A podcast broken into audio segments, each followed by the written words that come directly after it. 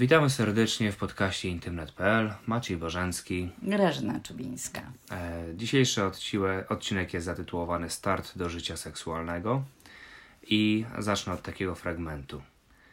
Często młodzież na spotkaniach zadaje pytanie: ile muszę mieć lat, by rozpocząć współżycie seksualne? Na takie jego sformułowanie trudno udzielić jednoznacznej odpowiedzi. To trochę jak z kryteriami dorosłości. Nie zawsze są kojarzone z wiekiem. Nawet prawo nie daje oczywistych odpowiedzi. Do 15 lat współżycie to przestępstwo, powyżej, jeśli to był gwałt. Do niedawna też kobieta mogła wyjść za mąż mając e, zaledwie 18 lat, a mężczyzna po 21 roku, rokiem życia. A więc nawet prawo do niedawna nie upierało się z tą kwestią. I chyba rzeczywiście nie tylko o wiek chodzi. Każdy zdaje sobie sprawę, że tak naprawdę wszystko w życiu jest czymś uwarunkowane, zatem i ta sfera w każdym z nas rodzi określone, często indywidualne wymagania, choć parę z nich można uznać za kanon. No właśnie, ten kanon jest bardzo indywidualny, ale równocześnie możemy wyróżnić tutaj e, pewne takie charakterystyczne kwestie, o których e, przynajmniej warto pomyśleć, nim decydujemy się na podjęcie spożycia seksualnego. I tak jak w poprzednim odcinku wspominaliśmy o pewnych fajnych uwarunkowaniach, które pomagają nam przekroczenie tych wszystkich progów intymności po to, żeby już nie iść w tą um, najwyższą formę aktywności seksualnej, jaką jest stosunek seksualny, bez obciążeń, tak? żeby to było rzeczywiście e, fajne doświadczenie, bo jest to obszar, w którym dwoje ludzi może sobie dać mnóstwo fajnych rzeczy, które decydują zarówno o zdrowiu, jak i o tworzeniu więzi, a więc i satysfakcji z tego, że jesteśmy we dwoje. I niewątpliwie tutaj spróbujmy mm, posłużyć się takimi pewnymi uwarunkowaniami, które wydaje mi się w każdym życiu i to nie tylko młodym, ale także wtedy, gdy zmieniamy partnera, gdy pojawia się nowy związek w naszym życiu, że warto na te kwestie zwrócić uwagę. Po pierwsze, coś musi ludzi łączyć. No, spróbujmy powiedzieć, czy w rozmowach na przykład z młodzieżą bardzo często, gdy zadaję pytanie, e, co jest tym według nich pierwszym warunkiem, który e, pozwala im podjąć taką decyzję, no to mówią, że jest to miłość. Każdy z nas no, miłość może definiować w różny sposób. To jest taki chyba problem ogólno raczej ludzki, że nikt za bardzo dobrze miłości nie definiuje i każdy ma swoją własną definicję, czasami bardzo nieświadomą. No i dobrze, i zostawmy to ludziom. Tak? Wydaje mi się natomiast, że możemy znaleźć tutaj pewne e, wyróżniki, które w każdej definicji się znajdują. Mianowicie zaufanie, poczucie bezpieczeństwa, lubienie siebie, szacunek, chęć pomagania sobie nawzajem. I równie dobrze te elementy, które wymieniliśmy do tej pory, moglibyśmy nazwać po prostu przyjaźnią. I nie da się ukryć, że przyjaźń jest tą podstawą takiego dobrego związku e, dojrzałego. Ale jeśli mówimy o miłości pełnej i dojrzałej, to przyjaźń musi uzupełnić jeszcze to coś, w cudzysłowie, to coś, co decyduje, że właśnie ta osoba, a nie inna, że właśnie na jej widok serce mocniej bije, robi się gorąco. Jak moglibyśmy to nazwać? Ja to nazywam chemią. Chemią czyli no, takim językiem innym, trochę mniej seksuologicznym, innym, tak. fascynacją erotyczną, bo tu mhm. o tym rozmawiamy. To ona i przyjaźń tworzą podstawę, ów pierwszy taki, powiedzmy, warunek startu w to życie seksualne, nazywany często więzią emocjonalną. Tak? Czyli właśnie te dwa elementy, przyjaźń plus ta chemia, o której mówisz. Mhm. Ważne też, jak nazywamy tą kwestię i bardzo się cieszę, że, że możemy tak to właśnie nazywać, bo młodzież czasami, no, musi wystąpić pociąg. No. Pociąg to takie coś na szynach, przeważnie mówię albo popęd niektórzy nazywają. No, Całkowicie popęd, inna retoryka. To z fizyki biorąc, to określona siła, która nadaje e, pewnej aktywności jakiemuś przedmiotowi. Warto, że jako, żebyśmy my jako dorośli również posługiwali się takim fajnym językiem, który e, młodzież ukierunkuje e, również na taki pozytywny wymiar tego doświadczenia. Czyli to mamy pierwszy warunek. Po drugie, musimy być ludźmi dojrzałymi, zarówno pod względem fizycznym, jak i psychicznym. Zatrzymajmy się na chwilę przy dojrzałości fizycznej. Jest ona szczególnie istotna w odniesieniu do dziewczyny. Każda z nas jako kobieta posiada tak zwane trzy bariery chroniące narządy rodne przed infekcjami. Pierwsza z nich to bariera mechaniczna, którą tworzy błona dziewicza. Druga, zresztą zatrzymując się na chwilę przy tej błonie dziewiczej, jesteśmy jedynym gatunkiem ludzkim na tej matce Ziemi, który został w to wyposażony. Tylko ludzie, tak? Zostali Tylko ludzie. I nie wiadomo po co ona jest. Ze wszystkich ssaków. Ze wszystkich ssaków. I nie wiadomo tak naprawdę, naukowo tego nie wyjaśniają, dlaczego my kobiety mamy tą błonę dziewiczą. I tutaj nasuwa nam się ta prosta właśnie odpowiedź, że jest to bariera, która mhm. jest jedyną barierą, która chroni organizm młodej kobiety przed infekcjami. Y, druga to bariera chemiczna, czyli oczyn kwaśności pochwi i zasadowości w szyjce macicy, z tym, że ta bariera w pełni chroni organizm kobiety dopiero wtedy, gdy zakończy ona proces dojrzewania biologicznego. Czyli 18-20 rok życia. Mniej więcej. I trzecia bariera to system immunologiczny, czyli czerwone i białe ciałka krwi, które chronią e, w wieku dojrzałym, i to zarówno kobiety, jak i mężczyzn. Czyli z tego moglibyśmy wysnuć wniosek, że dziewczyna ma w zasadzie tylko jedną barierę ochronną, tą mechaniczną. Stąd wniosek, że jeżeli pozbawia się jej wcześniej, to jakby w prostej linii narażona jest na różne infekcje e, dróg rodnych. Tak na marginesie, bo myślę, że będziemy rozmawiać jeszcze o pewnym zdrowiu partnera.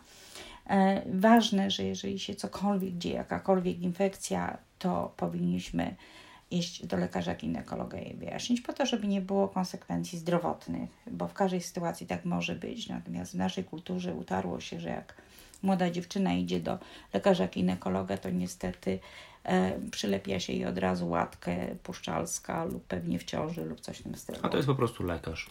Tak, a to jest po prostu lekarz. Po trzecie, i przechodzimy już do tych warunków rozpoczynania spożycia seksualnego, czyli mieliśmy tak, więź emocjonalną, po drugie dojrzałość fizyczną i e, psychiczną, i po trzecie, ta dojrzałość psychiczna to przede wszystkim umiejętność ponoszenia, no jakby skutków, rezultatów tego kroku. Odpowiedzialność w pewnym sensie, nie lubię tego słowa odpowiedzialność, ale w tym wypadku uwzględnianie, możemy tak to trochę powiedzieć, odpowiedzialności za siebie, bo odrobinę egoizmu tutaj jest niezbędne, by choć trochę umieć obronić własną intymność także o taką odpowiedzialność za partnera, bo przecież wspólnie wkraczamy w tą intymność i, i w gruncie rzeczy również możemy uwarunkować fatalnie albo właśnie pozytywnie e, tą drugą osobę. No i jeszcze jedna odpowiedzialność. Odpowiedzialność za istotę, którą możemy powołać czasami niechcący do życia, czyli dziecko. Czwarty warunek to nasza elementarna wiedza o intymności, o różnicach budowie, psychice, reaktywności, w ogóle o odmiennościach, która dotyczy y, kobiet i mężczyzn. To też wiedza o fizjologii płodności, o metodach jej wyznaczania i zabezpieczania się przed nieplanowaną ciążą, nieoczekiwaną, czyli o antykoncepcji między innymi.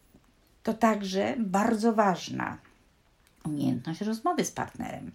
Między innymi, by poznać jego oczekiwania, jego potrzeby, jego osobowość. Dobrze jest też wiedzieć co nieco o zasadach inicjacji seksualnej, a? czyli gdzie to zrobić, jak to zrobić, żeby minimalizować jakiekolwiek koszta negatywne wynikające z pierwszych tych kontaktów seksualnych.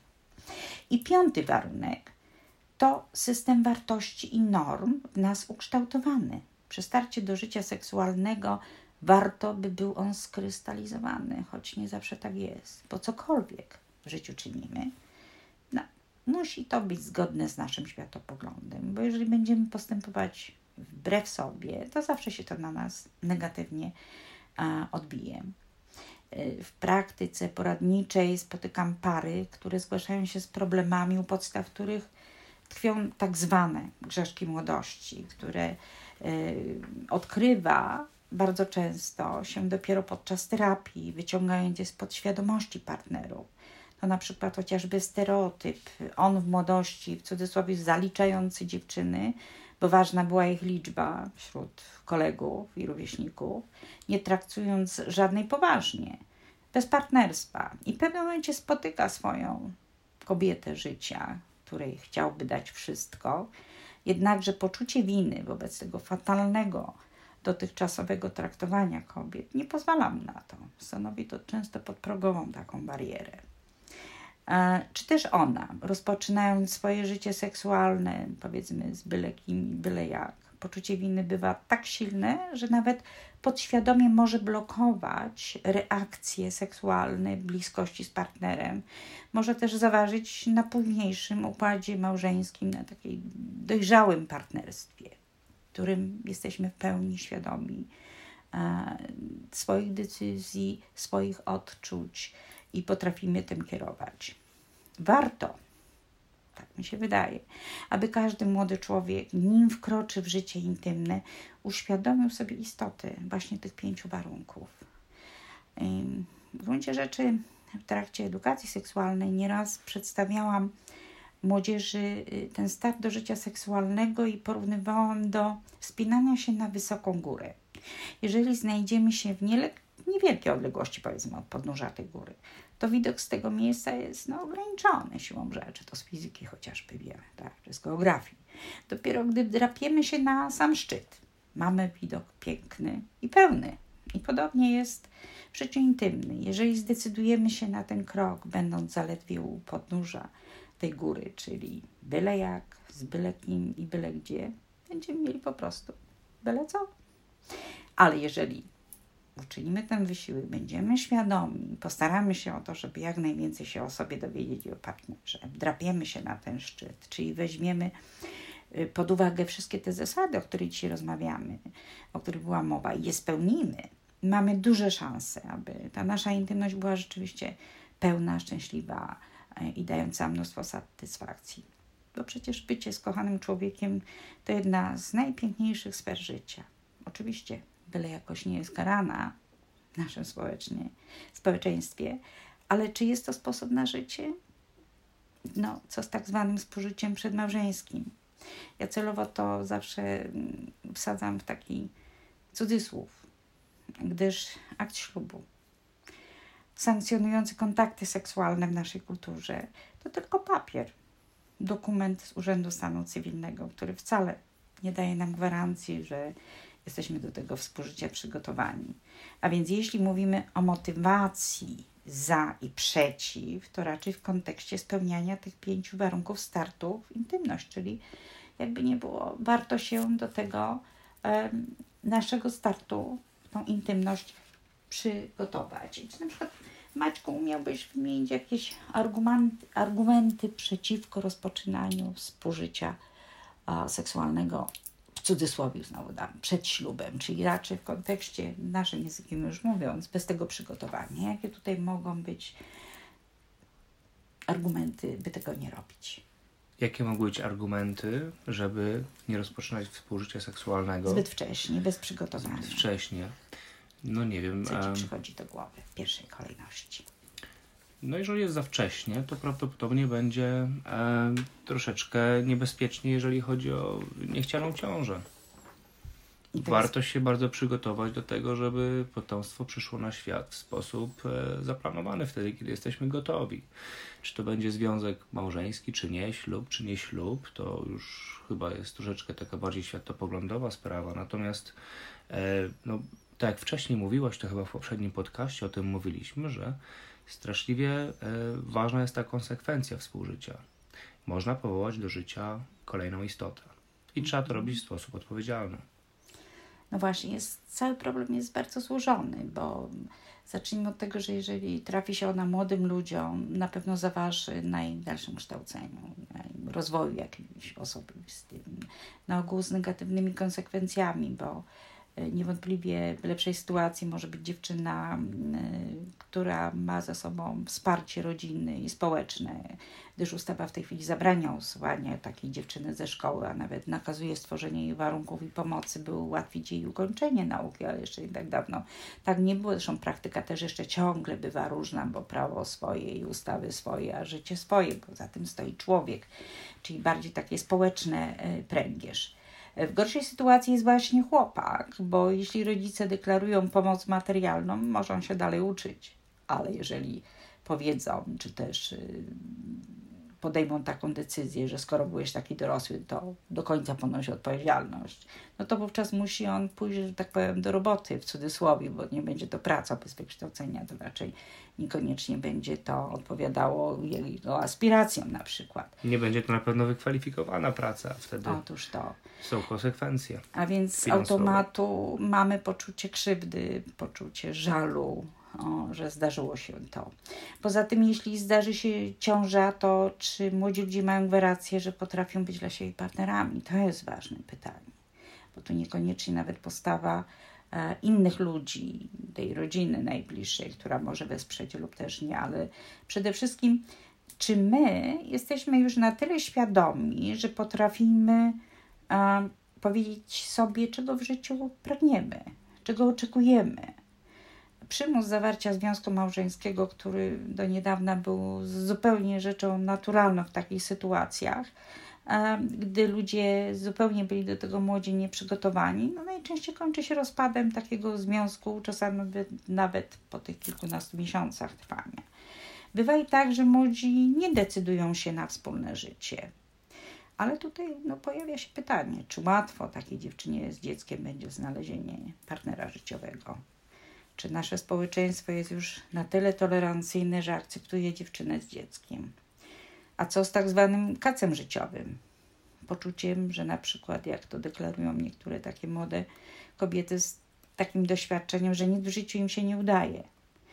Kolejny argument przekroczenie norm obyczajowych, światopoglądowych, wynikające z tego tytułu poczucie winy i wstydu, Poczucie winy, jak wiemy, może doprowadzić do bardzo głębokich konfliktów psychicznych, które wpływa zarówno na obecną sytuację życiową, jak i na to właśnie przyszłe, perspektywie partnerskie życie e, czy, czy małżeńskie.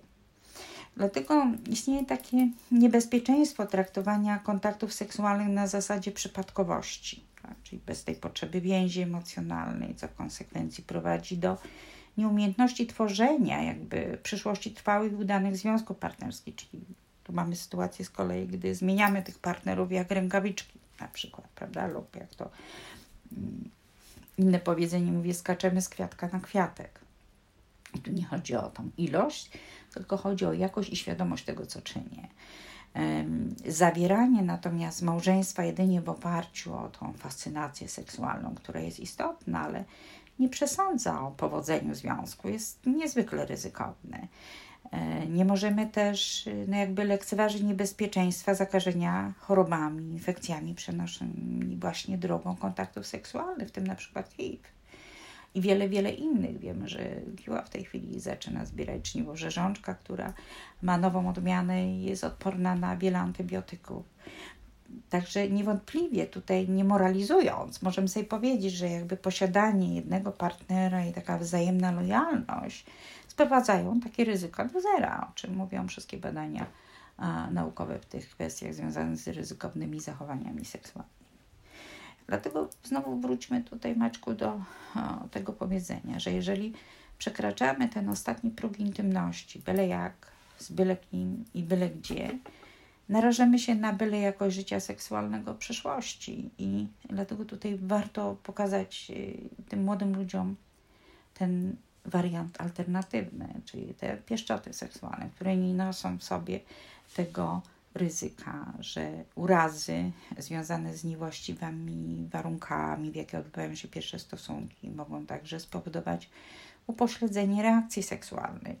Może to być początkiem rozwoju trudności i zaburzeń seksualnych. Jak uczynimy to na początku, tak potem nasza intymność przebiega, tak jak każda matryca, którą posługujemy się w życiu. Pierwsze doświadczenia zostawiają nam um, ten ślad po którym potem najczęściej idziemy. I dlatego tak istotne jest, aby ludzie starali się spełniać te wymienione przez nas pięć warunków. Mm, a jakie argumenty mogą na przykład y, możemy się posłużyć za rozpoczynaniem życia seksualnego przed ślubem? Zdobywanie doświadczeń w tej właśnie sferze seksualnej, sprawdzenie sobie, jak tak naprawdę nam jest partnerem, partnerką. Mhm. W pewnym sensie y, y, dotykasz jakby sedna tego. Y, młodzież często odpowiada na to pytanie, że należy się sprawdzić, bo potem może się okazać, że jesteśmy niedopasowani seksualnie. Ładnie to nazwałeś, mówiąc uczenia się siebie, a nie mhm. niedopasowania seksualnego, bo opinia taka nie należy do rzadkości, także wśród ludzi dorosłych. Często jest zresztą na przykład motywem podawany w rozwodach, w pozwach rozwodowych, że jest przyczyną rozkładu pożycia małżeńskiego. E, w takich sytuacjach jednak możemy sobie wyraźnie powiedzieć, że jest to świadectwo niedojrzałości do życia seksualnego.